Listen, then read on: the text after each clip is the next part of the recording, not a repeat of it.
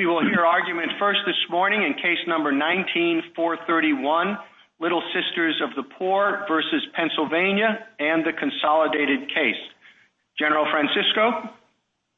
Mr. Chief Justice, and may it please the court. In 2011, the government required employers to provide insurance coverage for all FDA-approved contraception, including many religious employers who objected to the coverage, sparking years of litigation. In 2017, in the best traditions of this country's commitment to religious liberty, the government sought to resolve the issue by promulgating new rules exempting those employers who objected to the mandate. Those exemptions are lawful for two reasons.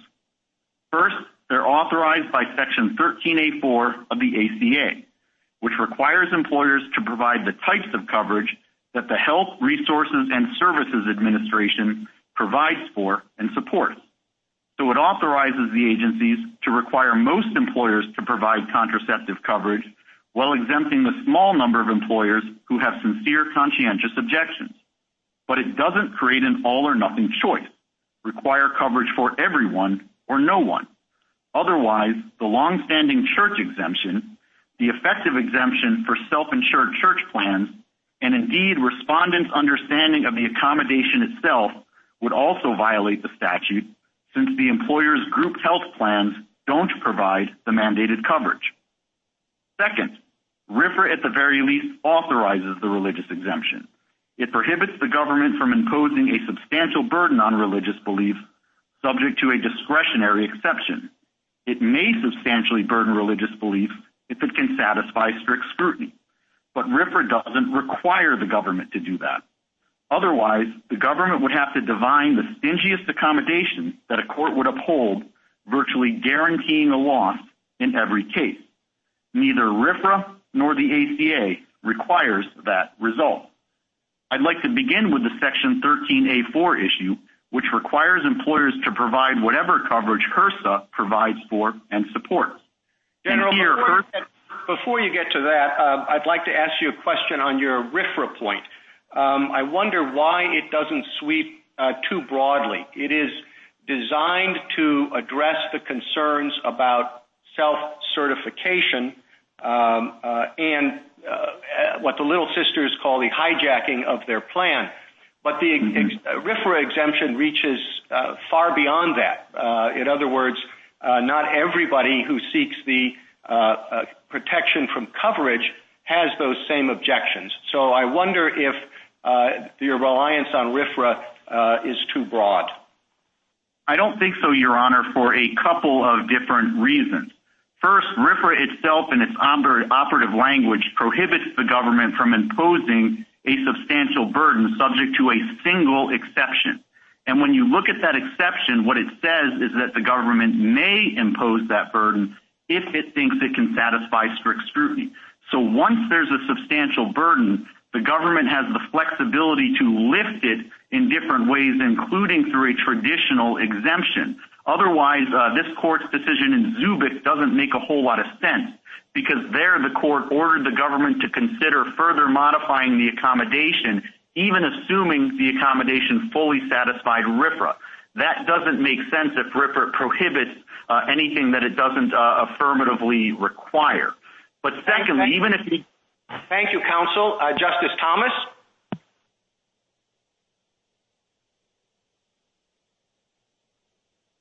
Justice Thomas?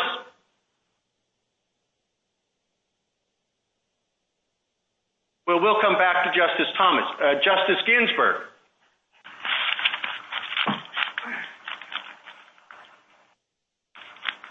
Uh, the glaring feature of what the government has done in expanding this exemption is to toss to the winds entirely Congress's instruction that women need and shall have seamless, no-cost comprehensive coverage.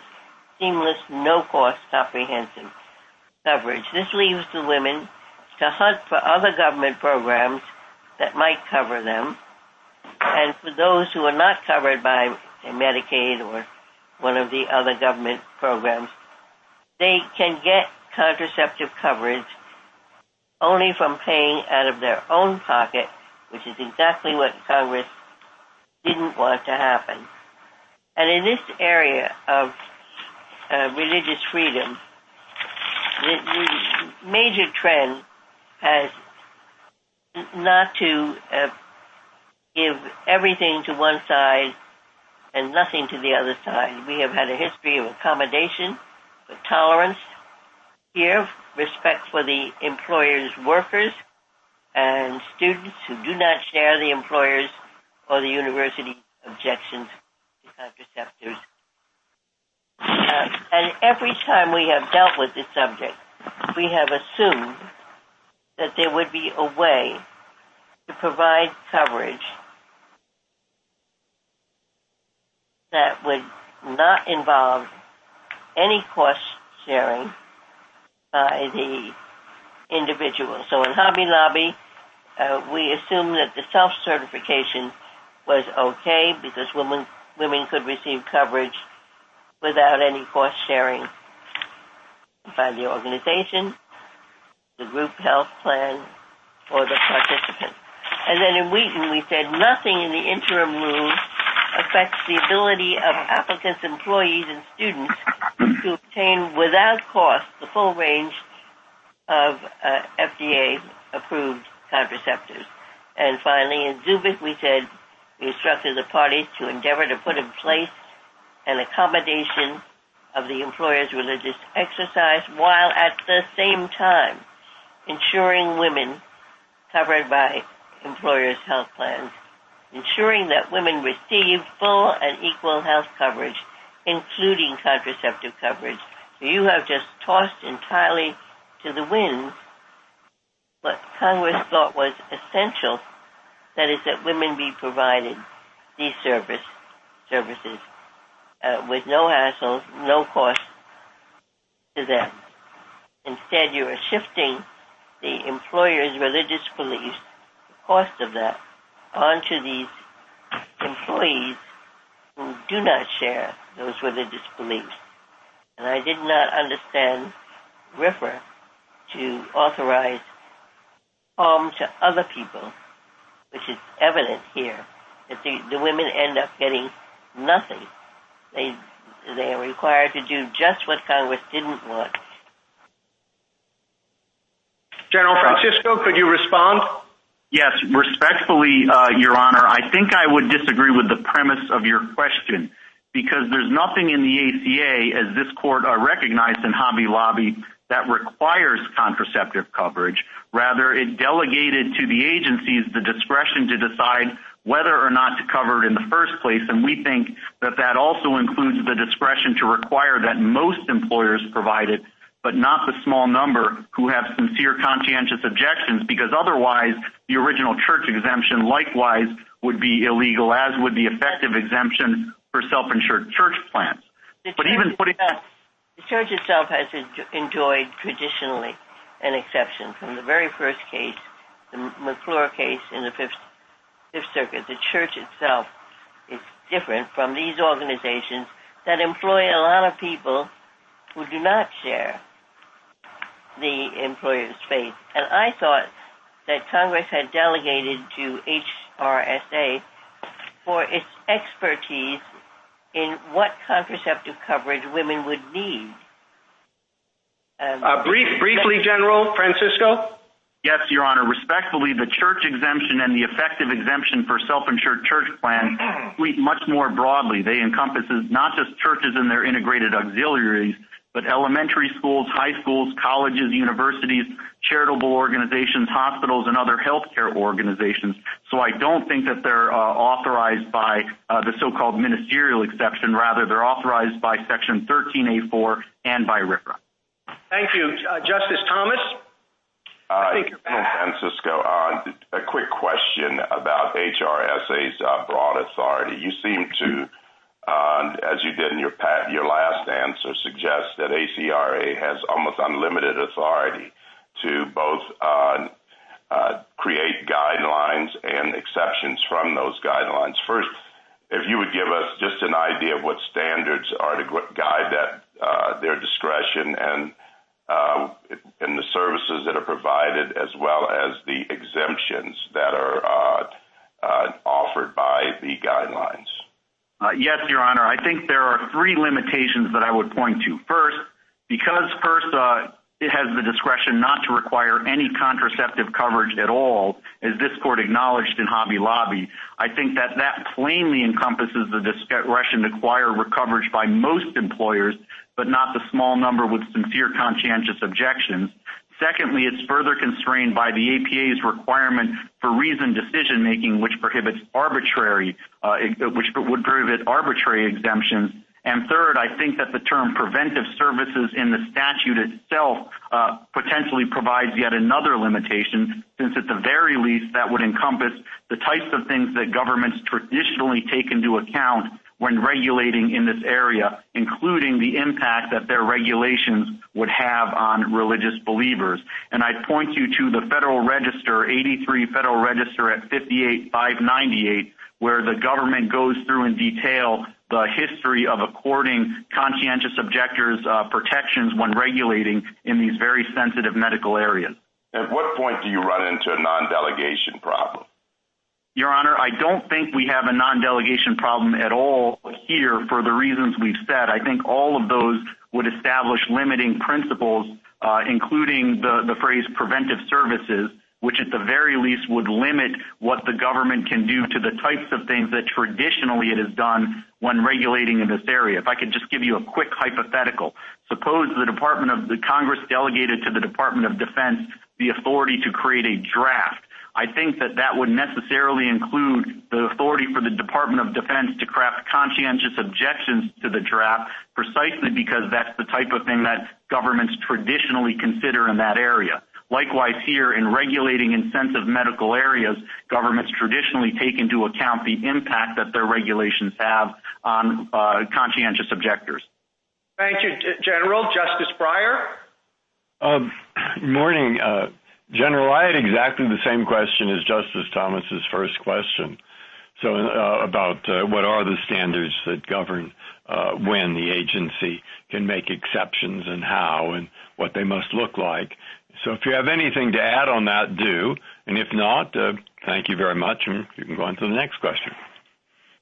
Your Honor, the only thing I would add is that I think all of these limitations would fully make sure that any time the HRSA uh, uh, is exercising its discretion, it's doing so in a rational way. After all, this is the very same discretion that was used not just to adopt the church exemption, but also the effective exemption for self-insured church plans and under respondents' understanding of the accommodation, even the accommodation itself. Since in each one of those three instances, the employer's benefits plan is not providing the mandated coverage, and in two of them, nobody is providing the mandated coverage. And so if you concluded that the agencies didn't have this discretion, that would undermine the validity of the church exemption, the effective exemption for self-insured church plans, and potentially the accommodation more broadly.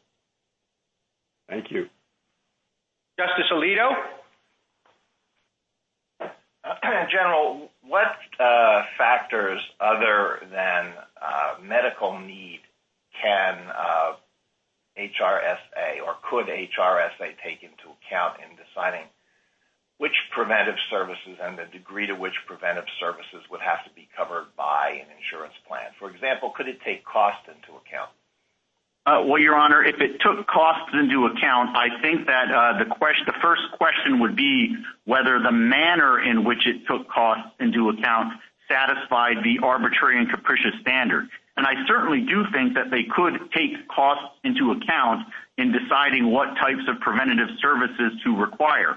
If, for example, there was a particular type of preventative service that was a new technology that was actually quite uh quite helpful, but it was cost prohibitive for just about every employer or any insurance company to cover, I certainly think that HRSA could take that into account in deciding whether or not to require it uh, pursuant to uh, the guidelines issued under Section 13A4. This broad issue has been before this court on a number of prior occasions, and until this case, I hadn't seen the argument that the Affordable Care Act did not allow HRSA to make any exceptions based on conscientious objection. Uh, when did this argument first surface? Uh, to my knowledge, Your Honor, it first surfaced in this litigation. But if you look back to the promulgation of the original church exemption back on August 3rd, 2011, and you look at the Federal Register notice, it makes crystal clear that the church exemption was based on Section 13A4. In describing Section 13A4, the government uh, uh, determined that it had the authority under 13A4 to promulgate the church exemption, and that's likewise the reason why the effective exemption that covers all self-insured church plans and the accommodation more generally is likewise lawful under 13A4. Under my friend's position on the other side, I think all of those things would uh, violate 13A4. Thank you. Thank you, General. Justice Sotomayor? General, um, first of all, you keep calling it a small number of women who won't get coverage, but I understand the figure to be somewhere between 75,000 Uh, and 125,000 women, correct? Well, uh, Your Honor, yes, that's the number that would be affected by the exemptions as compared to the original church exemption and effective exemptions that affected around 30,000 women. But I would note that uh, in this particular litigation, the respondents haven't yet identified anyone who would actually lose access to contraception as a result of these rules. I think presumably because uh, access to contraception is widely available in this country through many other means besides forcing you to... Let's go there. HHS decided that contraceptives were a preventive service required under the Act. Now you say it has to take care to both promulgate the Act and accommodate religious objections.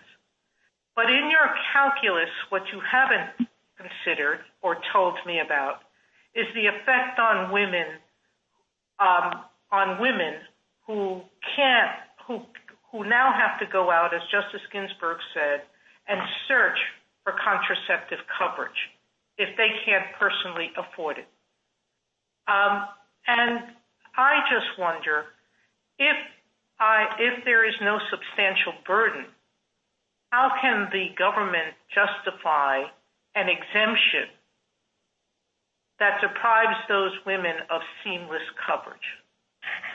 Uh, so, Your Honor, two points. First of all, I think 13A4 is what provides them the discretion to do it, which is what they did in the effective exemption that covers self-insured church plans. That imposes no more or less of a burden than this exemption does. But putting that to the side, RFRA itself at Section 2000BB-4 explicitly permits any exemption that doesn't violate the Establishment Clause. And here, I don't think there's any plausible argument that the exemptions violate the Establishment Clause under this Court's decision in Amos, which upheld the Title VII exemption to religious employers, which, after all, authorized religious employers to fire an employee for religious reasons. And since it's permitted under RFRA, and it's permitted under Section 13A4, I don't think uh, any of these considerations undermine the validity of these final rules. Thank you, Counsel. Uh, Justice uh, Kagan? Thank you. Good morning, General. I'd like to go back to the Chief Justice's first question, which was about whether this rule sweeps too broadly. And I understand your concern about giving agencies some leeway so that there's uh they don't have to think through thousands of accommodations in their head and then find the narrowest one possible for every person. But that's not really the situation we're in with respect to this. There was an existing accommodation in place, and some employers had objections to that accommodation, the Little Sisters and some others. And even assuming that those objections needed to be taken into account, Uh, the rule sweeps far more broadly than that and essentially scraps the existing accommodation, even for employers who had no religious objection to it. And sort of by definition, doesn't that mean that the rule has gone too far? Uh, no, Your Honor, for two reasons. First of all, the accommodation is available. It's not been uh, scrapped. But secondly, including contraception as a seamless part of your insurance plan doesn't actually cost employers anything. So there's no reason why an employer who uh, doesn't object to providing contraception as part of their plan, whether through the accommodation or otherwise, would invoke the exemption since they would be depriving their employees of a valuable benefit to which they do not object, and that doesn't cost them anything. But I would guess I would add... Do you have any evidence that the um, current exemption is being uh, taken, uh, availed that only employers of the little sister kind who have complicity objections are now taking advantage of the exemption? I would think that there would be a lot of employers who would say, you know, we don't have those complicity beliefs, but now that you're giving us an option, sure, we'll take it. Uh, Your Honor, I would respectfully think that that would be uh, irrational, given that employers would then be depriving their employees of a valuable benefit that doesn't cost them anything, because it doesn't cost any money to add contraceptive coverage to an insurance plan. It's a cost-neutral uh, coverage provision. Why couldn't you just have written the rule to cover only those who have objections to the existing accommodation? In other words, those who have these complicity-based beliefs that the little sisters have. Uh, well, because, Your Honor, I think here there's no reason to think anybody would do what you're suggesting, and the original burden stems from the contraceptive mandate itself. And so I guess what I would point to is cases like Ricci against DeStefano, which at the very least, if you don't accept my broader argument, give the government flexibility in the face of potentially competing statutory obligations. That's the case where the court said... Uh, Justice Gorsuch? Uh, General, if you just continue, I'd like to hear the rest of your answer. Sure. Uh, I was focusing on Ricci against DeStefano, which I think gives the government flexibility when it's facing potentially competing obligations. That's the case where the court said that an employer could violate Title VII's disparate treatment provision if it had a substantial grounds for believing it would otherwise be violating Title VII's disparate impact provision. It's the way that court reconciles statutes that put parties in the uh in the place of having to decide whether to violate one at the expense of the other. And here, I think we at the very least have a strong basis for believing that the prior regime violated the Religious Freedom Restoration Act, and that gives us the discretion to adopt a traditional exemption, which, after all, is the type is the way that the governments have traditionally accommodated uh, religious beliefs. And I think that's particularly clear here since, one, RFRA both applies to and supersedes the ACA, and two, even if you don't think that the ACA authorizes exemptions, even though we think that it does, there's nothing in the ACA that prohibits exemptions. Thank you, General. Justice Kavanaugh? Thank you, Chief Justice. Good morning, General Francisco. Uh, your colleague on the other side uh, says the text and structure of the ACA make plain that Congress delegated HRSA authority to oversee guidelines defining what preventive services for women must be covered, not who must cover them. Can you respond to that argument? Uh, yes, Your Honor. Respectfully, that is not what the ACA says. Section 13A4 says that employers have to provide whatever coverage HRSA itself provides for and supports. Here, HRSA does not provide for and support coverage uh, by the small number of uh, employers with conscientious objections, but it does provide for and support coverage by everybody else. So I think our position follows uh, plainly from the plain text of 13A4 itself, whereas respectfully, I think my friend's position on the other side is irreconcilable with that statutory text. They're trying to put sentences into that text that simply do not exist. Thank you, General.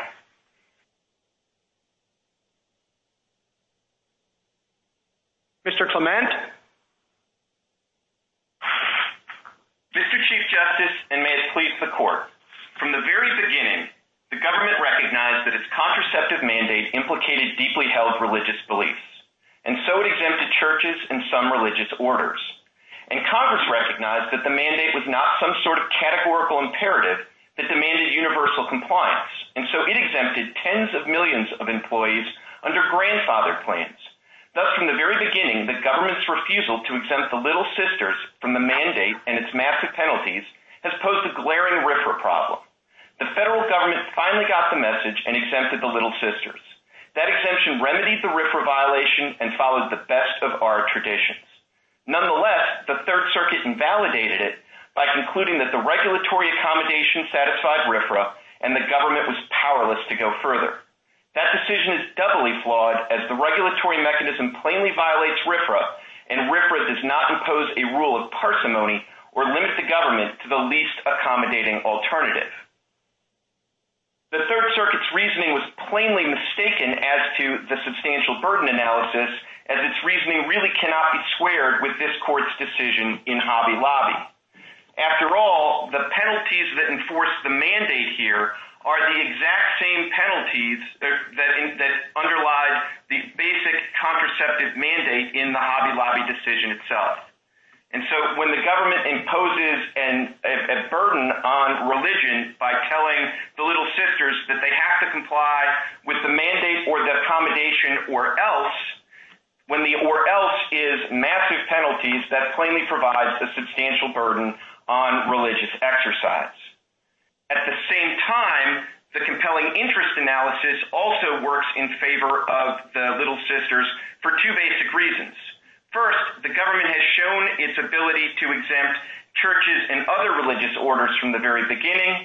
And then secondly, in the grandfather plans exemption, the government has shown its ability to exempt tens of millions of employees who do not even have religious objections, but only object or are only exempted for reasons of administrative convenience. Mr. Clement, uh, your clients, the Little Sisters, do not object to their employees having coverage for contraceptive services, right? No, the Little Sisters don't have any objection if their employees receive those services from some other means.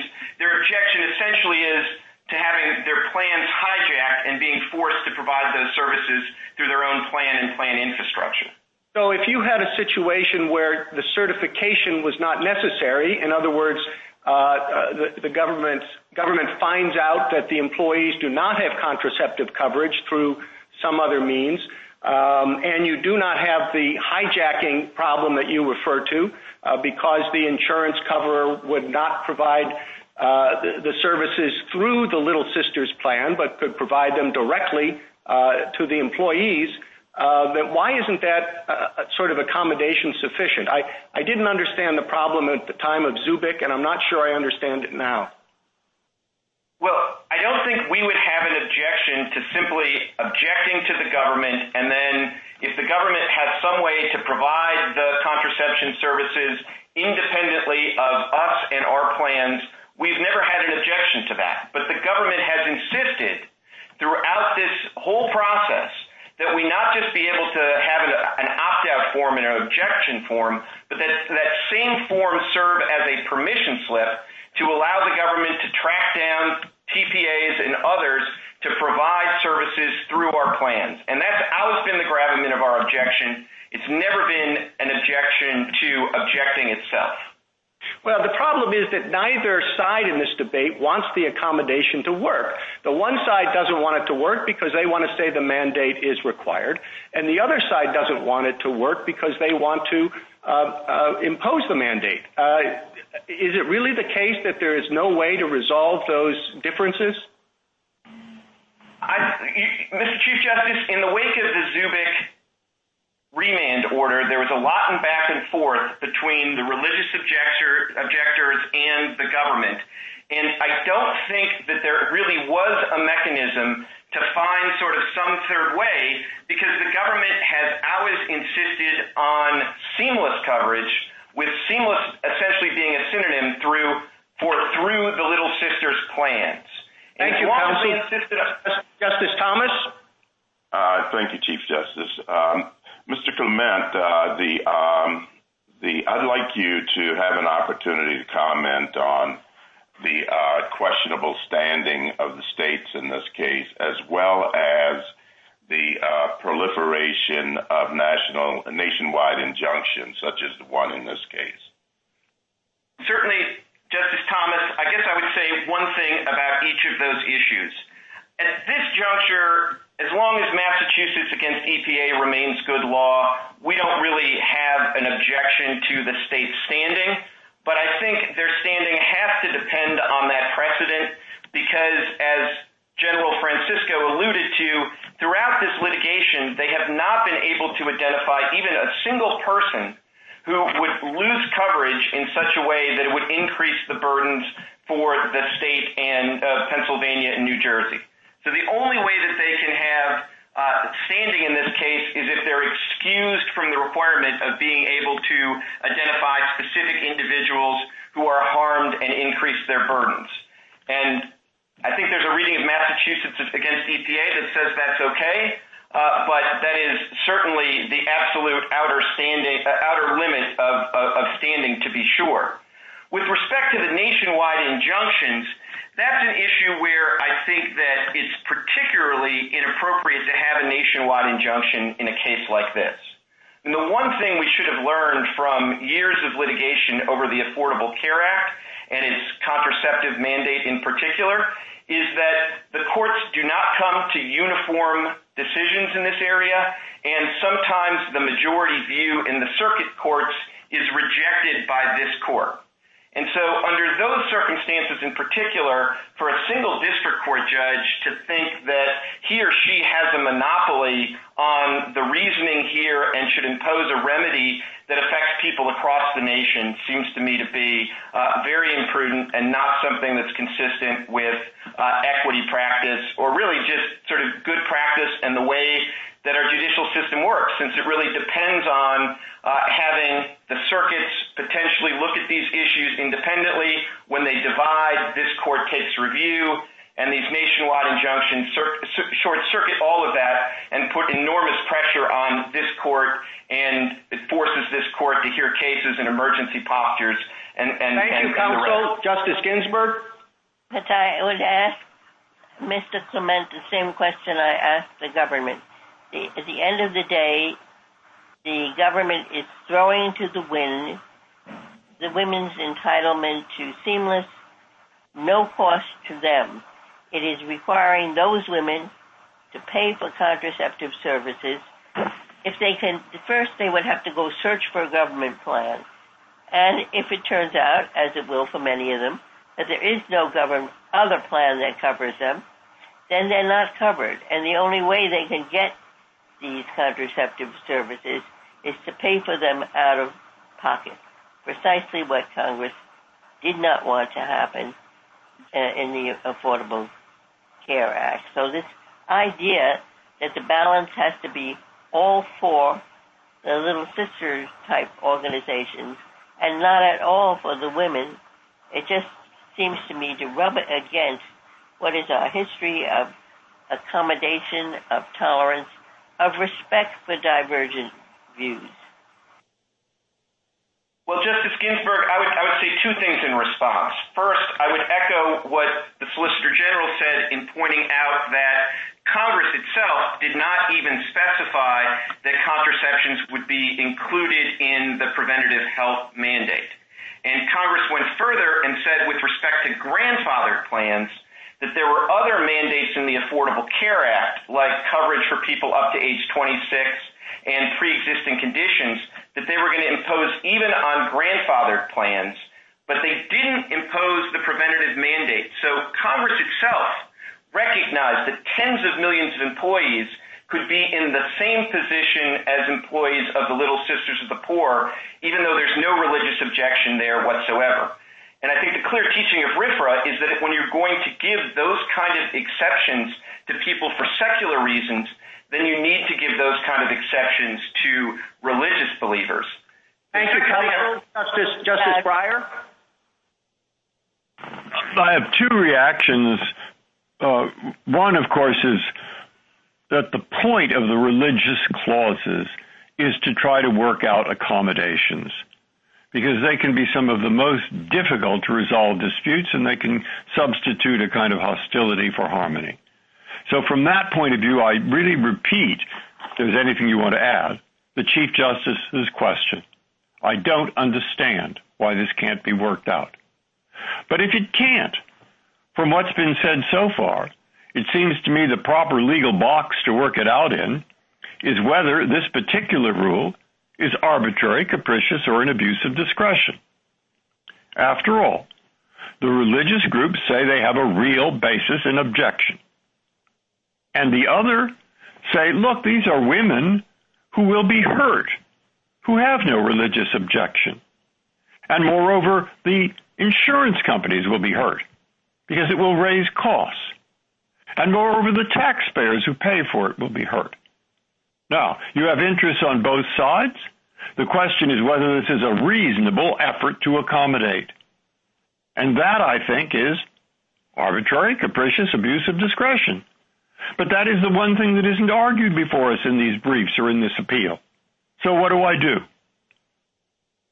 So, Justice Breyer, absolutely right that that is not the nature of the objection that's been raised by the other side. They haven't said, for example, yes, this exemption might be okay if it were limited to the Little Sisters and others who object to the accommodation, but they went too far. That is not the nature of the challenge. They haven't brought that kind of substantive APA challenge. So I think what you would do is you would reject the challenge that is before you, because I don't think any of the grounds that have been litigated before you are valid. And you could make clear in your opinion that if somebody down the road has an objection to the scope of the exemption, say they work for a for-profit company, and with respect to that for-profit company, they're not getting their services, and they think that's because the APA, uh, because the rule here is too broad, that would be a separate APA challenge that I don't think rejecting the challenge here would foreclose. So I think that's the path forward. Thank you, counsel. Justice Alito? Mr. Clement, I certainly agree with my colleagues that our best tradition in this area is to accommodate diverse religious views. So I want to ask you about the interests that are involved here. On the one hand, what would the Little Sisters feel compelled to do if they lose this case and they are told, you must provide this coverage through your plan? And on the other side, I want to ask you, since this has now been going on for some period of time, whether you have identified the number of women who work for the Little Sisters who want contraceptives, but they can't get them through their employer's plan or through the insurance plan of a family member or a government program and can't easily afford to purchase them on their own. So, Justice Alito, on both questions, first, the Little Sisters believe that complying with this mandate is simply inconsistent with their faith. And so if this burden is imposed on them, they will have to reconfigure their operations. One of the anomalies here is that the government from the beginning has exempted religious orders, but they refuse, if they if they stick to their knitting and do only religious services. But if, on the other hand, they uh, they do what the Little Sisters do, which is go out and provide care for the elderly, poor, and for the sick, then they don't qualify for the exemption. And so maybe the Little Sisters will have to reconfigure their operations, but there's just nothing that they can do that will allow them to come into compliance with the plan. And so, uh, with the government's mandate. And I think that's what Congress had in mind with RFRA, because they understood that when people are faced with a government obligation that their religion absolutely forbids them to comply with, that's something that the government should try to avoid at all costs. To answer the second part of your question just quickly, the Little Sisters have never complied with the mandate throughout this entire litigation. And so what that means is two things. One, no one will lose their coverage that they have now if the Little Sisters are given this exemption. And two, throughout that process, we have not heard of even a single employee who views this as a problem, presumably because many of these employees, even if they're not Catholic, because the Little Sisters hires on a non-discriminatory basis, but they've come to work for the Little Sisters understanding the mission of the Little Sisters, and I don't think they would really want to put the Little Sisters in the position that you alluded to of maybe having to stop serving the elderly poor. Thank you, counsel. Justice Sotomayor? Mr. Clement, assume that the government tomorrow passes a law that says every insurance company must reimburse every policyholder they have for COVID-19 vaccine. They say nothing about whether it's in your policy or not. If someone has a religious objection, they say they can be exempted from it. But you, insurance carrier, must pay for anyone who submits, who has a policy with you, for anyone who submits for a COVID-19 vaccine. Can the employer object to pay to that policy? So, Justice Sotomayor, I think the answer is no, and if I'd like to explain kind of how I would work through that. Mr. Clement, exactly the same rules that apply here to contraceptives, meaning all they have to do is tell the government that they object to vaccines, and by the way, we both know there are religious objectors who object to vaccines, and that they don't want their plans to be complicit in providing vaccines. So, Justice Sotomayor, I wanted to elaborate on my answer and kind of explain, you know, how the hypo is a little bit different from the way things work. As I understood the hypo, the government obligation was imposed directly on the insurers, so I don't think the employers could object at all. Now, I think an insurer that had a sincere religious objection to providing the coverage, say like the Christian Brothers, they might be able to object. I don't think they actually have that objection, to be clear, but they could in theory if they objected to providing compensation for that coverage, they could object, and I think it probably would be a substantial burden. In the context of COVID-19, I think that you might strike, the government might be able to carry its burden under strict scrutiny, but I think that would be the way to think through that hypothetical. Thank you, counsel. Justice Kagan? Good morning, Mr. Clement. I'd like to start by asking you about a response that you gave to the Chief Justice, because um, you said there that you had no objection to objecting, the Little Sisters didn't, and I've taken that to be your consistent position throughout the litigation, but what if an employer did have an objection to objecting? In other words, had um, an even more, say, extended um, view of complicity, so that he thought that uh, the employer thought that extending itself made uh, him complicit Um, because it led to a sort of chain reaction whereby the employees were eventually going to get coverage. What would you say about that? So, Justice Kagan, I think it would depend on additional factors like whether the government enforced its requirement of an objection with the same massive penalties we have here. If they did, then I think the way to think about that particular sort of objection would be that if that objection is sort of, if objection is forbidden by the person's religious beliefs, sincerely held, and the government enforces with a massive penalty, then there is a substantial burden, and then the analysis would shift to the compelling interest, least restrictive alternatives test. In most cases, I think the government would be able to submit or sustain its requirement of at least having an objection. The irony is this might be the one context where they can't because they've never required the churches, the religious auxiliaries, the other uh, orders that stick to their knitting and engage in only religious activities. They've never had to even object.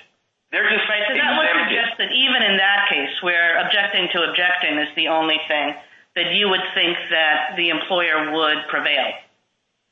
I think the employer would have a... You know, the government would make all its same arguments, right? You know, the uh, women can get contraceptive coverage elsewhere, and there are other exemptions to this scheme, so the employer would prevail even if it were only objecting to objecting.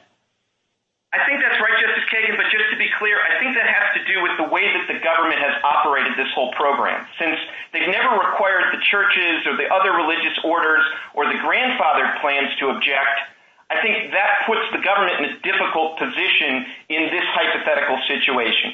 But as you said, my clients have never made that objection. Justice Gorsuch? Uh, Mr. Clement, a major feature of the opinion below and the arguments in the briefs, at least, was that uh, the government had failed to comply with the procedural requirements of the APA. And I didn't want uh, that major component of the case to go unaddressed today. I want to give you a chance to respond to that. Thank you, Justice Gorsuch. I think on the APA, there are a number of different ways to come out differently from the way that the Third Circuit uh, analyzed this issue. We obviously think the Third Circuit erred. In some ways, the most straightforward way is to just find that the good cause standard or exception for the original IFR here was satisfied. And we think that the good cause standard here was satisfied for the same reasons that the government had good cause, for example, to make immediately effective moderations in light of this court's order in the Wheaton College case. And we think that, likewise, my friends on the other side said there was good cause for uh, the original uh, exemptions and the like and the mandate um, because uh, they needed to make changes quickly for additional, for the upcoming plan years.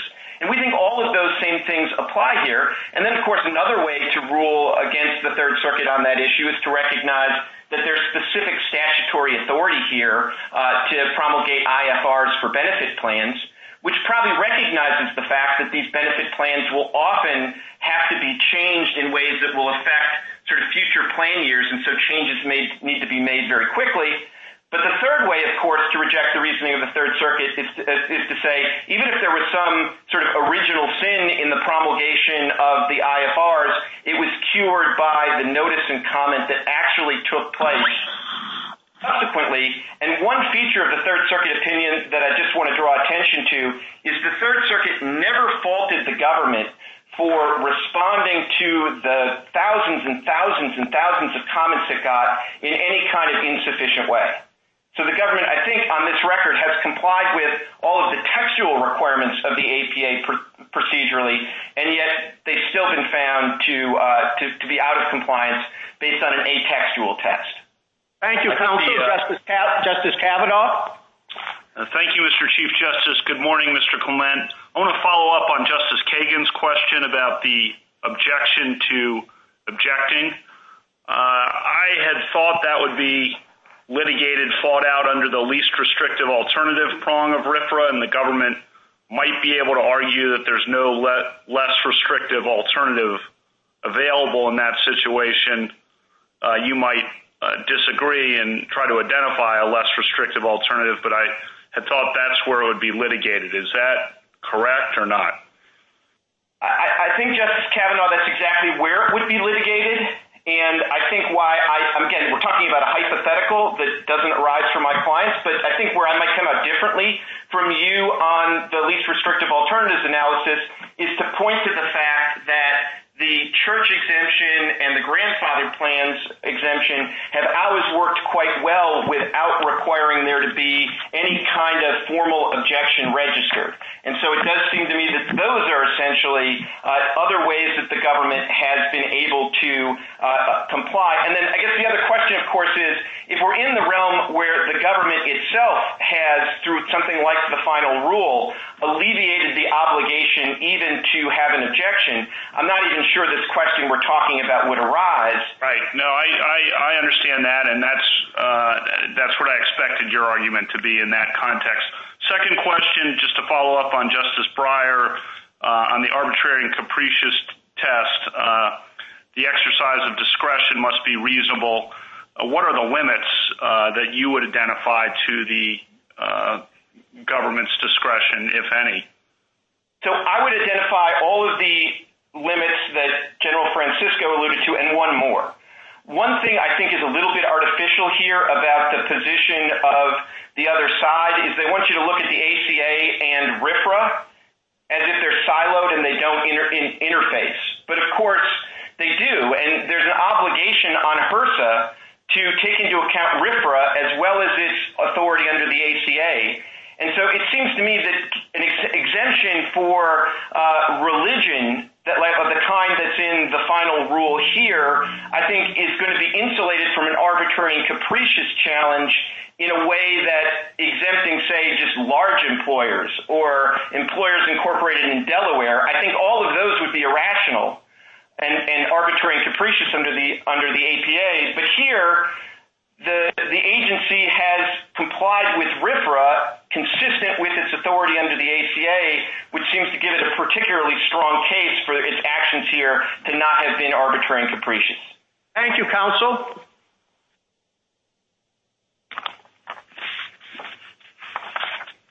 Mr. Fischer? Mr. Chief Justice, and may it please the court. The moral and religious exemption rules rest on three sweeping assertions of agency authority.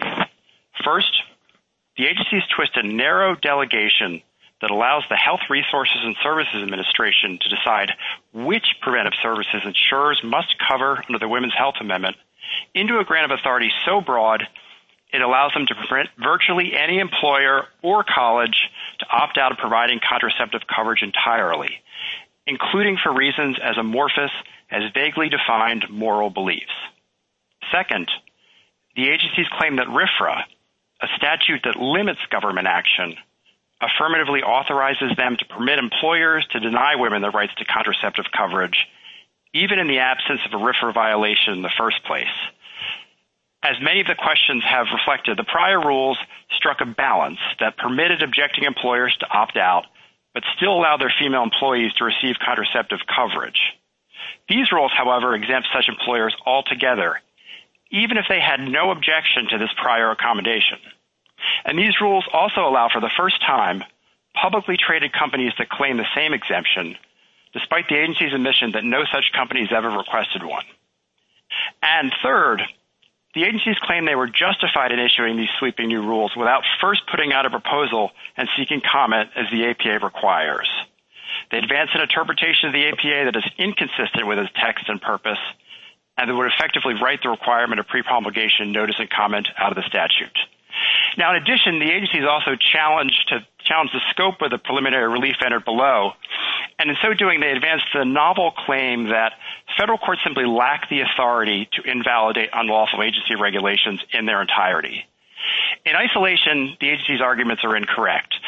But taken together, stretching a narrow delegation well beyond its limits, finding broad affirmative rulemaking authority in a statute that doesn't provide it, bypassing prior notice and comment where the APA requires it, and seeking to vastly curtail the court's authority to invalidate unlawful agency action, taken together, these arguments make apparent that what this case is about is not the resolution of a long-running dispute, but rather the assertion of vast agency authority at the expense of Congress and the courts. Thank you, counsel. Um, I have a uh, question. It was uh, hypothetical in one of the amicus briefs that I thought was pretty good, and I haven't heard an answer to yet. And that's, uh say you have a couple going out to dinner, and they tell the babysitter, well, the children have to do chores, you know, you decide which ones. Uh I think everybody would agree that that that includes the authority to say not only that we have to do the dishes and sweep the floors, but Tommy, you sweep you you do the dishes, and Sally, you sweep uh, uh, the floors, and not the uh, assumption that each child would have to do each chore. And here your argument about the ACA statute is that it gives HHS the authority to specify which services have to be provided, but does not give them the authority to make determinations about who has to provide which, but instead Uh, imply that every employer has to provide everyone. So what do you... Yes, Your Honor. What's your answer to that? Mr. Chief Justice, our answer is that that is the only reasonable reading of the text of the Women's Health Amendment. The who must provide is answered by the beginning of 13A. It says, a group health plan and health insurance issuer offering individual health insurance coverage shall, at a minimum, provide coverage for and shall not impose any cost-sharing requirements for. Now, shall is mandatory, as this court recently acknowledged again in the uh, the cost-sharing case recently uh, dealing with the ACA. Below that language, there are four separate categories of services to be covered. Nobody disputes that the first three are mandatory, that all covered insurers must cover the first three. The only dispute comes in the fourth one, which is with respect to women, such additional preventive care as provided for in comprehensive guidelines. And in the hypothetical that Your Honor referred to, which I believe is in the Texas amicus brief, they modified the language of this requirement by taking out the such additional language. That language is key because it answers the question of what services are insurers to provide. Well, with respect to women, it is such additional preventive care and screenings as provided for in comprehensive guidelines. So as provided for clearly modifies such additional care and screenings. It doesn't go beyond that. Thank you, counsel. Uh, Justice Thomas? General, uh just a brief question that's a little different. Uh I'm interested in your view on standing and uh with your argument for standing in this case that uh challenge a regulation, the government's regulation that might impact your cost, the state's costs, uh seems to suggest that any time there is a rule change at the federal level that affects you, you would have standing. And then that, again, following this case to its remedy of a nationwide injunction would suggest that in these sorts of cases, a nationwide injunction would be appropriate. I'd like you to have to comment on that. Uh it seems to be somewhat problematic and to suggest that um there's a problem with both standing and nationwide injunctions if they are this easy to uh to get. Thank you, Your Honor. And to be clear, we have to satisfy standing requirements just as any other litigant has to show standing. And we did in this case by showing that the rules would impose costs on Pennsylvania and New Jersey. And that is in some ways sort of the most basic type of injury that all parties, not just states, allege in showing harm. Now, my friend on the other side referred to Massachusetts versus EPA, which certainly recognizes that states have a special place in our constitutional order. However, we still demonstrated that based on the government's own estimates of the number of women affected, these rules would impose direct costs on us. And with respect to the question about nationwide injunctions, first of all, I want to stress that we're here in a preliminary posture. We were granted a preliminary injunction. We've moved for summary judgment. The government requested that the case be stayed. The district court granted that. We could have the case wrapped up now. The analysis with respect to nationwide injunctions is different, we submit, in the context of an APA challenge, where the ultimate remedy available is that the court shall set aside a rule that is invalid. If courts sort of were able to slice and dice rules and say, well, agency, you can enforce it as to this person, but it stays in effect as to everybody else, the result really would be regulatory chaos. So where a challenge is brought under the APA to a regulation, taking account of that final remedy that's available, granting preliminary relief on a nationwide basis is appropriate. It was also appropriate here because the district court found in a very thorough, very well-reasoned discussion that acknowledged your honor's concerns as expressed about nationwide injunctions, discussed this idea that there are significant cross-border harms here that simply couldn't be addressed in a more narrow injunction.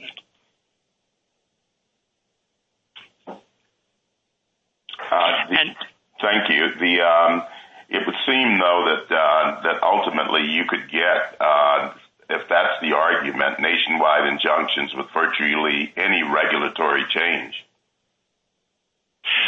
I don't believe that's the case, your honor. I would think that uh, there are many regulations that are not going to impose costs on the states directly or indirectly. And certainly in a nationwide injunction context, I think it would still depend on the specifics of the rule being challenged and the nature of the harm that the challengers are alleging. And as I again indicated, the district court really took account of all these concerns, talked about the need for percolation among the circuit courts, and acknowledged, frankly, in plain terms, that fashioning preliminary relief is an imperfect science. The district courts try their best, and they're reviewed for the abuse of discretion standard. I think that is what- you are. But one, I do want to get in one question about when the APA was uh, adopted, do you think there were such things as nationwide injunctions, or were they handled on a case-by-case basis? Your Honor, I believe there is a history, certainly, of relief going beyond the parties to a case. Uh, whether they were classified as nationwide injunctions is difficult to say, and I think this is dealt with very well by the various amicus briefs. But I also think that in passing the APA, Congress provided a very specific remedy.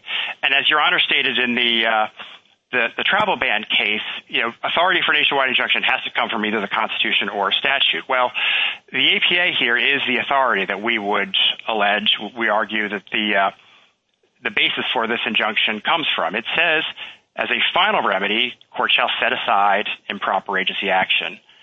And then it permits agencies or permits courts to stay agency action, as this court did a few years ago in the Clean Power Plan case. It permits them to injunctions. It permits them to postpone the effective date. And many of those remedies suggest relief going to the rule in its entirety. Uh, Justice Ginsburg? Um, let's see. So I just remain um, troubled by the complete abandonment of the Congress' interest in saving women costs. This is going to force costs on the women that Congress wanted to provide free coverage for. I've never seen any of our prior decisions suggest that those interests could be blown to the wind and the women could be left to their own resources to cover themselves, to get policies that would cover them for these contraceptive services uh, at a premium to them. Your Honor, that is absolutely correct. And I think it's important to remember just how broad these rules are. First of all, there are two rules that we're dealing with. One that we haven't talked about as much is the moral rule that simply says an employer with a moral objection to providing contraception can be completely exempted. The district court noted this could, in theory, allow an employer that objects to women in the workforce, for instance, to remove itself from providing contraception. And with respect to the religious exemption, you know, there are certain key features that really show how broad this is. First of all, it eliminates the accommodation as a mandatory requirement. So even for, for instance, all the various plaintiffs in the Hobby Lobby cases that this court recognized were perfectly fine with the accommodation, they are now exempt. And I disagree with my friend's conclusion that they're unlikely to take advantage of the exemption because these are entities that object to contraception. They made that clear. They were simply fine with complying with the accommodation. So I think it's likely that many of them will, in fact, opt out. In addition, as I mentioned, this applies to publicly traded... Where would the moral exemption come from? It does not they do not rely on RFRA for the moral exemption. They claim authority under 300GG-13, under the ACA's Women's Health Amendment for the moral exemption. And as we've argued, and as court's both found, that statute simply doesn't support the conclusion that they can create whatever exceptions they want. If their reading were correct, there would be no limits to what HRSA could do other than arbitrary and capricious review. HRSA could decide to eliminate the no-cost-sharing requirement. It could decide that, you know, certain services really don't need to be covered at all, even if they're in, you know, even if they're widely recognized as preventive services. It could exempt whole classes of employers for reasons having nothing to do with the reasons here. So our reading, we submit, is a far better one. And frankly, we have to remember, when we're talking about the Health Resources and Services Administration.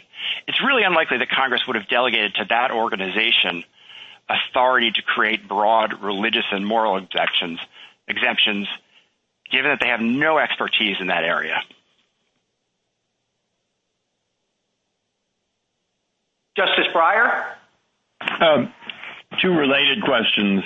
Thank you. Uh, one is, as you know, Um, the statute says that they have to provide additional preventive care as provided for in comprehensive guidelines supported by the Health Resources and Services Administration. Well, read that and you get at least some ambiguity.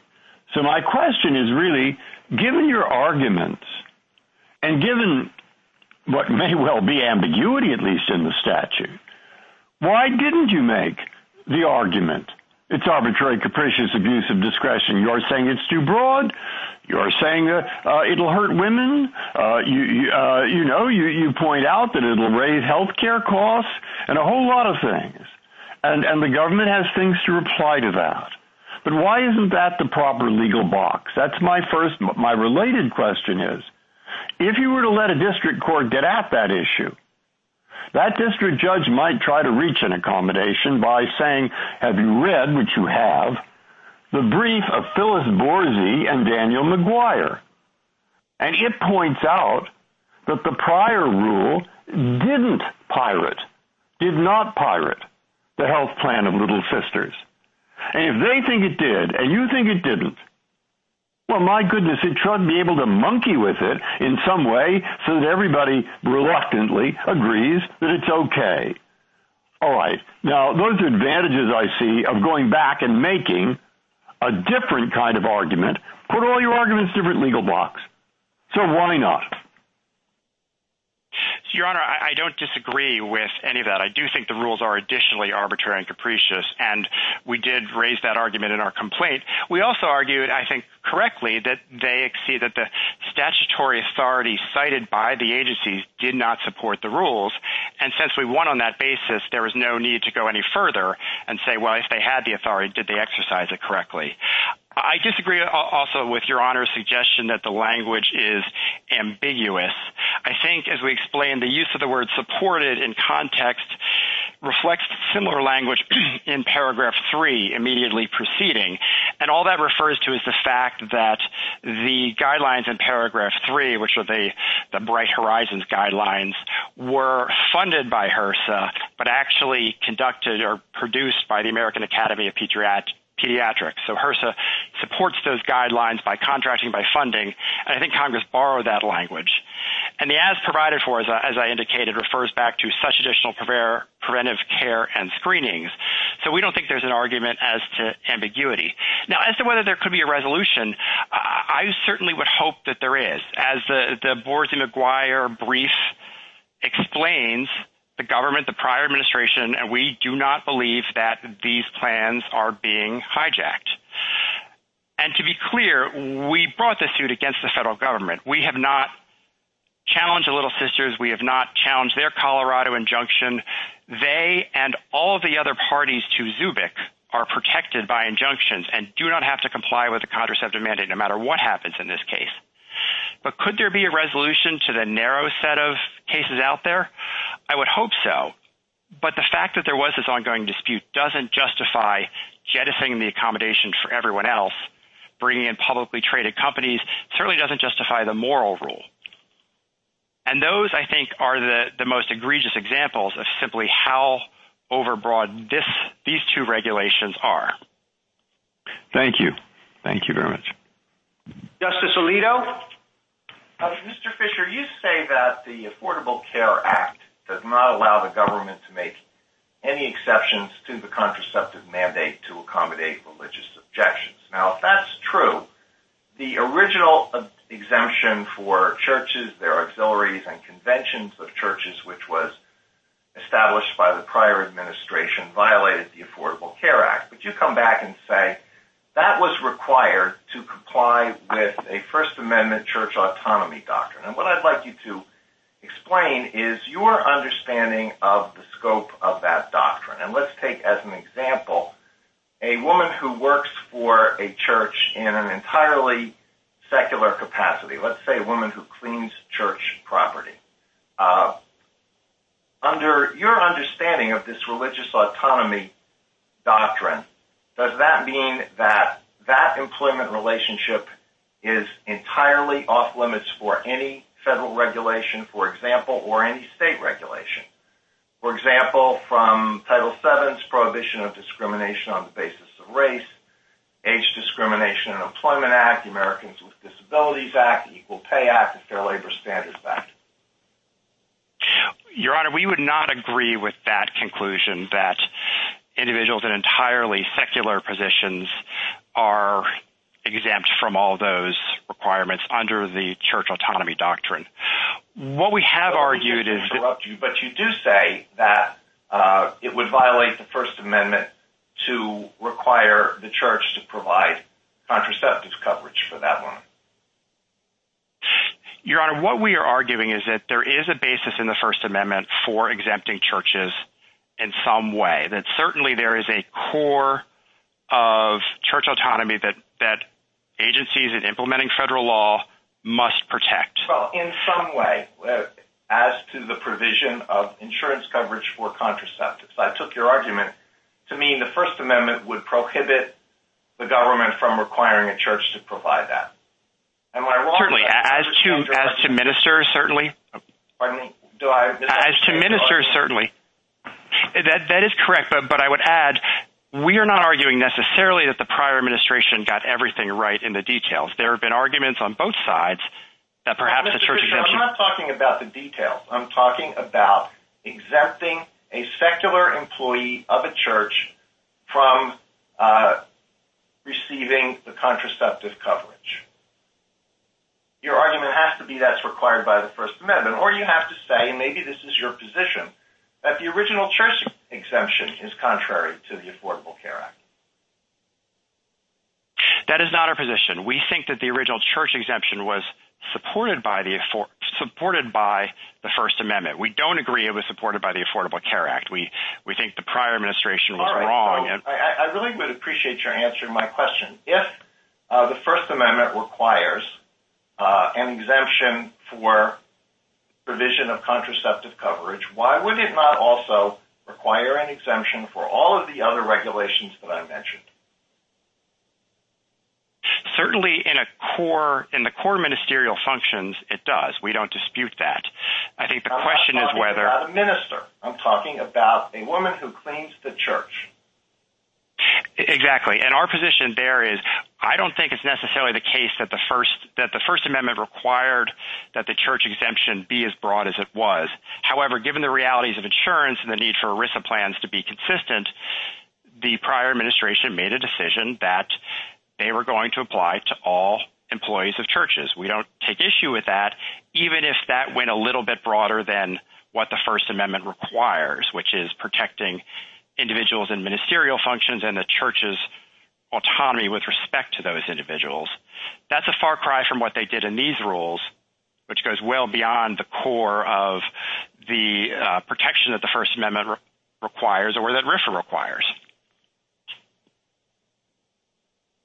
If I could ask one other question. Explain to me why the Third Circuit's analysis of the question of substantial burden is not squarely inconsistent with our reasoning in Hobby Lobby. Hobby Lobby held that if a person sincerely believes that it is immoral to perform an act that has the effect of enabling another person to commit an immoral act, a federal court does not have the right to say that this person is wrong on the question of moral complicity. That's precisely the situation here. Reading the Third Circuit's discussion of the substantial burden question, I wondered whether they had read that part of the Hobby Lobby decision. So in Hobby Lobby, the question was essentially the degree of attenuation between providing coverage and utilizing the contraceptive care, and the court rightly concluded that the fact that others were involved didn't really matter. Here, the court said essentially that where an objection depends on the operation of the law, and here it is, it is the legal requirements that are shifting the burden to the insurer or the third-party administrator, courts still have a duty to inquire as to what the law actually requires of the objector. And the nature of the objection was that filling out this form made them complicit in providing contraception. They did not object to the idea of filling out a form stating their objection by itself. They objected to what flowed from the form. And the Third Circuit, consistent with the seven other circuits that reached the same conclusion prior to Zubik, concluded that in that situation, a court can look at what's actually being required of the objector. And this finds support in the Bowen v. Roy case, where notwithstanding the fact that applying for food stamps would have triggered the government utilizing the daughter's social security number, which was the nature of the objection, eight justices still said that, you know, essentially that does not raise a cognizable First Amendment claim. You're arguing that the Little Sisters didn't understand what the law required them to do or didn't understand the significance of what the law required them to do? Not at all. We are simply arguing that they have not sufficiently... They didn't understand what the law required them to do? No, we're not saying that at all. We are saying that the harm they've alleged is not a legally cognizable substantial burden. The courts do not... Wrong in their understanding of moral complicity is wrong. No, we're not saying that at all. We do not challenge their view of moral complicity. What we do challenge is whether that, what they are saying rises to the level of a substantial burden, which is ultimately a legal test. And Congress included the word substantial for a reason, because it recognized that not every law that had an effect on religion necessarily should be subject to strict scrutiny. Thank you, counsel. Justice Sotomayor? Um, counsel, going back to the Chief Justice's example a second. Clearly, we understand that there's inherent power to share the chores between the two children, correct? However... Yes, I think... If the babysitter decides, ah, I just disagree with the mom, I'm not going to have either of them do anything. Would that be contrary to the instructions that the law gave? That certainly would be, Your Honor. I would agree with that. Let's talk about this situation. Here, the government's exemption is not merely saying to the little sisters, you don't have to provide coverage, whether it's you or a church or anyone else. But we're not going to permit... We're uh, also saying that your insurance policies, independent actors who have a legal obligation to pay for the contraceptives that employees use, that they don't have to do it either. You're objecting to that second part of the exemption, aren't you? So that is correct as a general matter. I just want to make one specific point, which is that Your Honor mentioned the little sisters. Their their insurance carrier stated that it will not provide contraception no matter what, or their their health plan. And because it's a church plan exempt from ERISA, the government cannot enforce it. So even if they didn't have their separate injunction, their employees would not receive contraception. Uh, we're not trying to challenge that at all. We're not trying to require oh, them to oh, oh, provide... That. That's an interesting point. I didn't know that. So the little sisters claim is actually moot here. Well, uh, that is why we argued that they lacked appellate standing. They lack appellate standing because they don't have to provide it. Neither does their insurance carrier, correct? That's correct, yes. And as a result of the injunction... That has nothing to do with this case. Um, as I understood it, well, no, that has to do with the church exemption. Church plans do not have to provide, uh, under the law, they're not ERISA plans, so they don't have to provide uh, coverage in this situation, correct? So where the employer utilizes the accommodation, the government lacks a means of enforcing the requirements against church plans because they are exempt from ERISA. So if an employer utilizes the accommodation, the church plan can decide whether or not it wants to comply, and there's no penalty if the government if it chooses not to comply. So tell me which part of the government's exemption you are um, actually uh, challenging. So we think the government's claims of authority for the exemptions were incorrect. But we we think that the most egregious parts of the rules are, first of all, the moral rule, which I think is important to stress that that's half of what's at issue in this case. The elimination of the accommodation as a mandatory requirement, including for companies that had no problem with it. The inclusion of publicly traded companies and large universities. And then two other points. One, to claim this exemption, companies do not have to provide any specific notice to their employer employees. They can simply, you know, include the fact that contraception isn't covered in all the other ERISA notices that they mail out. They don't have to say specifically, we have this objection, we are not providing coverage. And in addition, they don't have to show any sort of substantial burden. They don't have to send anything to the government saying, we believe we're burdened for these reasons, we have these objections. So there's really no way to evaluate, for instance, whether a company is sincere in the nature of its objections. Um, that is part of the RFRA analysis. And, you know, as the court acknowledged recently in O Centro, RFRA creates a mechanism for courts to enforce it.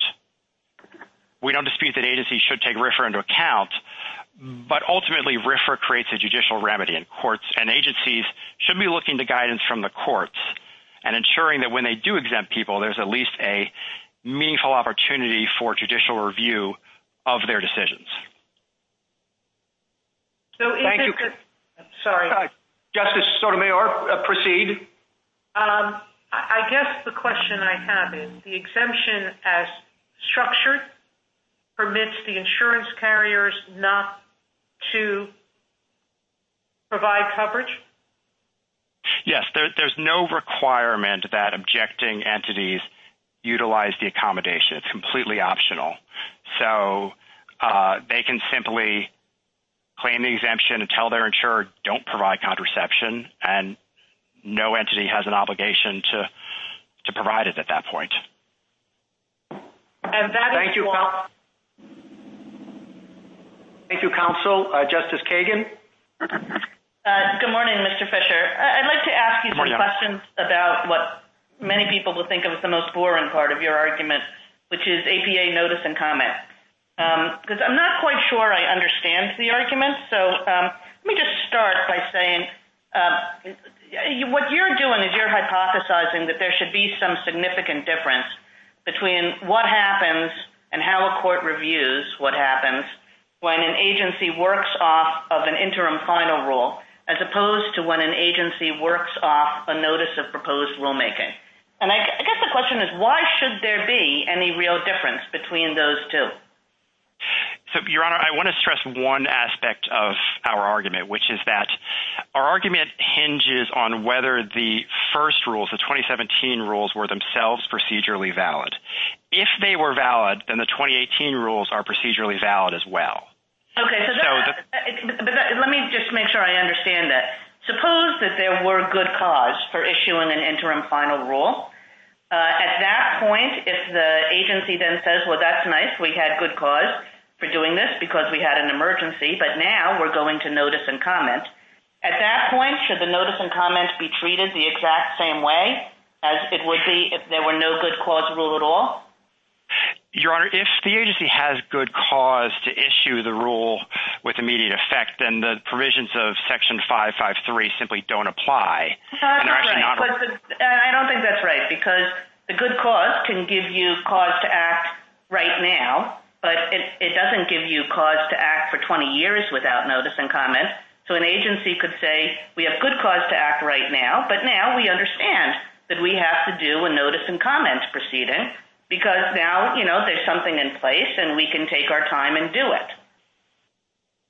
That is certainly true, Your Honor. I apologize. If the agency wishes to modify the rule or take further comment, then yes, it can go through the 553 process if the good cause uh, that prompted the immediately effective rule no longer applies. So that's correct.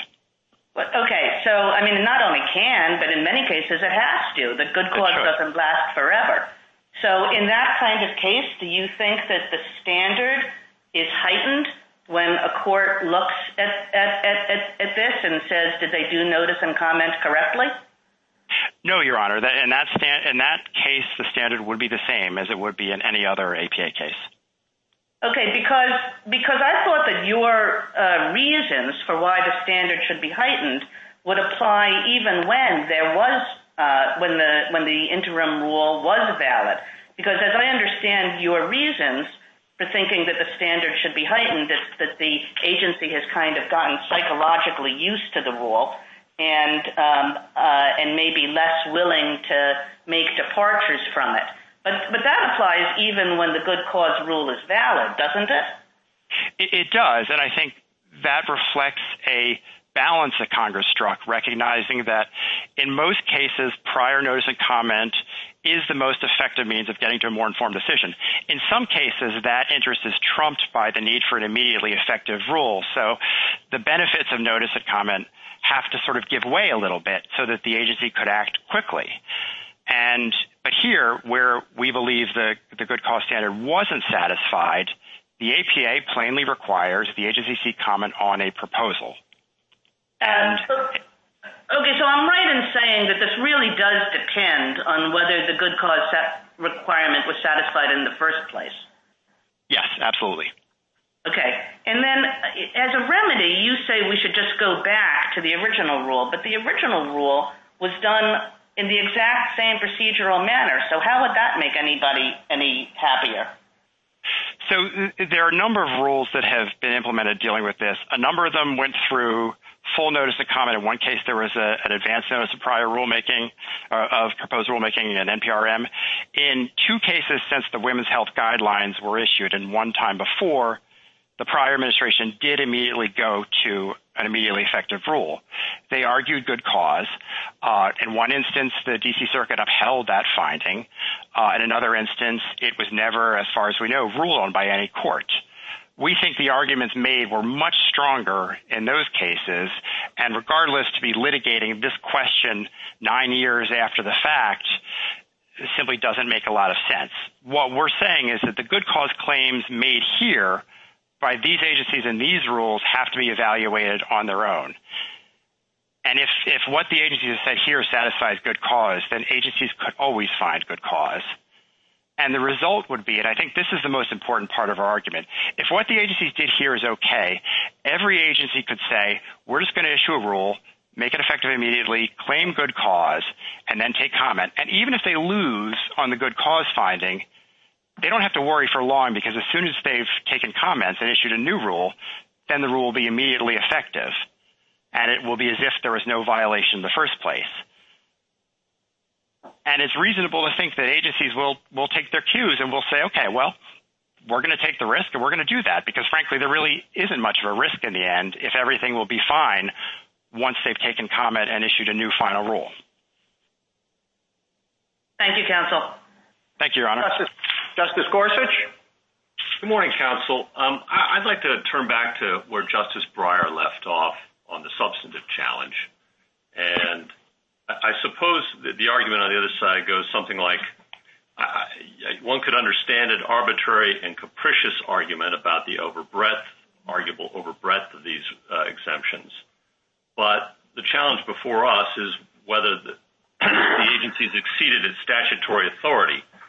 And looking at the statute here, it's about as excessive a delegation uh, of statutory authority, or not excessive, expansive a delegation of statutory authority as one might imagine. Um, it talks about comprehensive regulations. And when an agency is given that kind of leeway, we normally think of comprehensive to include limitations, conditions, exceptions, as well as a general rule because there's no rule that doesn't have an exception. And then we look at the original accommodation, um, and at least some suggest that that original accommodation to churches was consistent with that statutory delegation.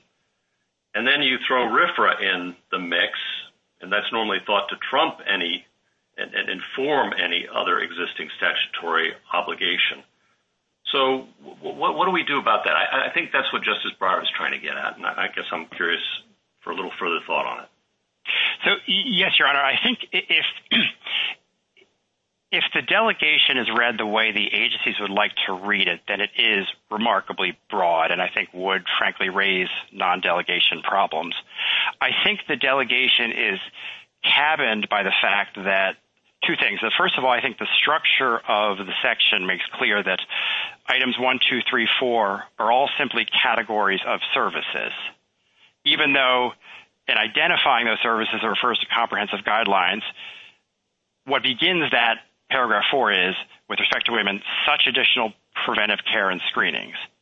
And then the second point is that to the extent there might be... I'm sorry to interrupt there, but I just want to understand how you read that because it does... I've heard that a few times, that such additional preventive care and screenings, but then dot, dot, dot, as provided for in these comprehensive guidelines. Um, eh, can you explain uh, how those two interact, I guess? Yes. So such, which typically means, you know, in the manner to be indicated, uh, refers or sort of sets the stage for as provided for. So if you're asking the question, well, what additional preventive care and screenings must be provided? The answer is such. So in the manner to be provided as provided for in the comprehensive guidelines. So all of that is answering the question of what additional preventive care and screenings are to be provided. If you read as provided for sort of applying to the entire section, sort of going back into subsection A and modifying those requirements, then you're sort of unmooring it from the way it's used in paragraph four and leaving such additional preventive care and screenings without any further explanation. And in addition, I think the other three categories provide some guidance and I think reasonably cabin the agency's authority. The other three paragraphs all refer to guidelines that already existed. So HRSA had the ability to look to those and those are all, you know, there are no religious exemptions in those guidelines. There are no broad exemptions. They're simply lists of services, lists of vaccinations that are required, other things. So where Congress lists several items, I think it's reasonable to conclude that uh, Congress envisions that the agencies will operate or will exercise their discretion sort of in a similar manner in each instance. And I think that's what was assumed here. But it is not part of that assumption. I think the argument is, hey, uh, we can't specify which preventative care and screenings will be provided or under what conditions. And that any any provision of care is necessarily going to be conditioned and subject to all sorts of exceptions. That's just the way the world works. There's no rule without an exception. And and and toward that end, again, just drawing your attention back to the the accommodation for churches. Uh, many people have argued and certainly the prior administration did that that was consistent with the statute, not not something uh, imposed upon it from outside by the First Amendment. Um, What do you say about that? Your Honor, so we disagree with the prior administration's conclusion that this section authorized the prior church exemption. As far as we know, that was never challenged. Let's suppose, though, that that was correct. And I understand that's not your position. What would follow from that for this case? So if that were correct, then the agencies would have some discretion to create exemptions. And then I think we would be in a position where we would evaluate these rules under arbitrary and capricious review. Uh, and I think there are several problems with them. Uh, but we would not be in a world where the question of the agency's authority in the abstract was at issue. Okay. And if I could turn quickly to one other point entirely, um, the substantial burden argument that Justice Alito raised. Um, And I understand your position. I thought that there would be no substantial burden imposed by a requirement that they pay for contraceptive care. Is that correct? No, Your Honor, not at all. I mean, that, you know, if an employer objected to that requirement, there would certainly be a substantial burden. Okay. All right. I misunderstood that colloquy then. Thank you very much. Thank you, Your Honor. Justice Kavanaugh? Thank you, Chief Justice. And good morning, Mr. Fischer. I wanted to get your reaction to uh, uh, this way to think about the case, maybe picking up on Justice Breyer's question and Justice Gorsuch's uh, first question.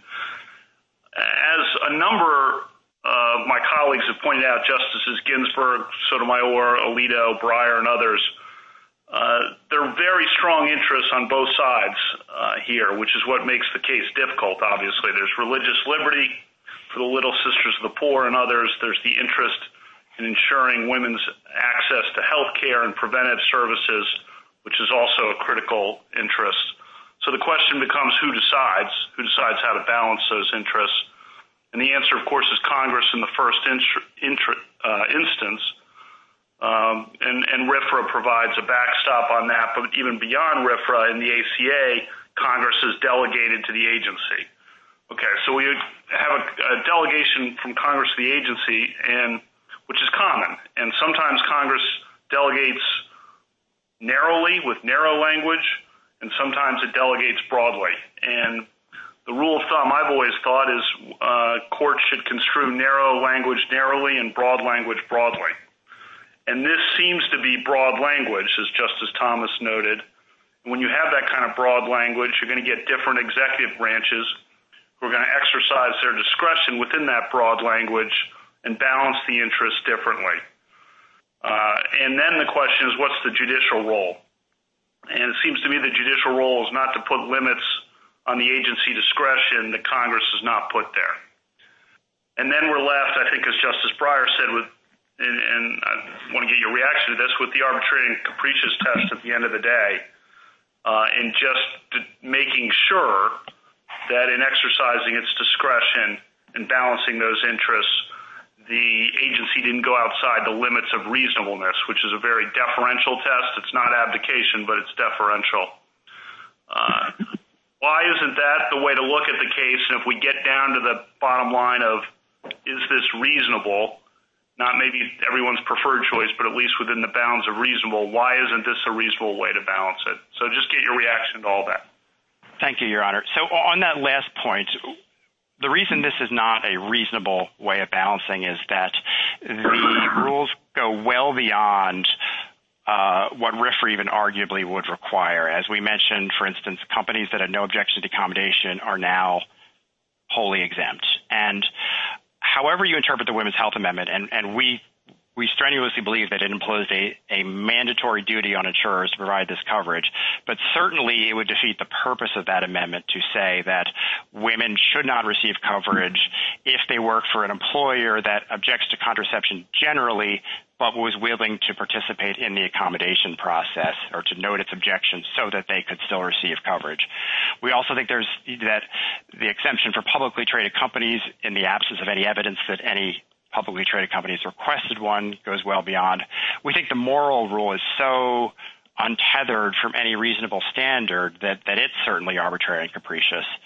Um, and we also think that if we're in the RFRA world, that the way this exemption, the way these exemptions are structured would really defeat any opportunity for scrutiny as to whether an employer claiming an objection has a sincere religious belief, um, whether it is substantially burdened, and would essentially remove the courts from the process entirely. And I think one point to remember is we are dealing with the interplay between two statutes. And as the court acknowledged in Epic Systems v. Lewis, ultimately deciding how two statutes work together and where the boundaries are is a question for courts. That can't be left just to the agencies. And we submit the Women's Health Amendment impose a mandatory obligation that says shall at a minimum provide coverage for and shall not impose any cost-sharing requirements for. And nevertheless, what is clear from the floor debate on that is that Congress envisioned that it would require coverage for preventive services, that family planning would be included. Now, you also have extremely important interests in RFRA and in the nature of the religious objections that are being claimed. Ultimately, courts need to resolve these questions. And the agencies have essentially taken these decisions out of the realm of the judiciary and decided for themselves. And that simply isn't how uh, RFRA works. And under Epic, it's not how these questions should be resolved. Thank you very much, Mr. Fischer. Thank you, counsel. Uh, General Francisco, you have a minute for rebuttal. Thank you, Mr. Chief Justice. Although RFRA both authorizes and requires these exemptions, at the very least, they're justified under Section 13A4. That, after all, was the very basis for the church exemption back in 2011. It's also the basis for the effective exemption that applies to self-insured church plans, as illustrated with respect to the colloquy between my friend and Justice Sotomayor. And if you accept respondents' interpretation of the accommodation, it's also the basis for the accommodation itself. Under my friend's position, they seem to concede that all of these other provisions violate Section 13A4. After all, the church exemption is not limited to ministers, and the church exemption applies to churches that don't even object to contraception. but regardless of how you resolve the issue, the rules here bring a decade-long dispute to a durable end, and they should be upheld. Thank you, General. The case is submitted.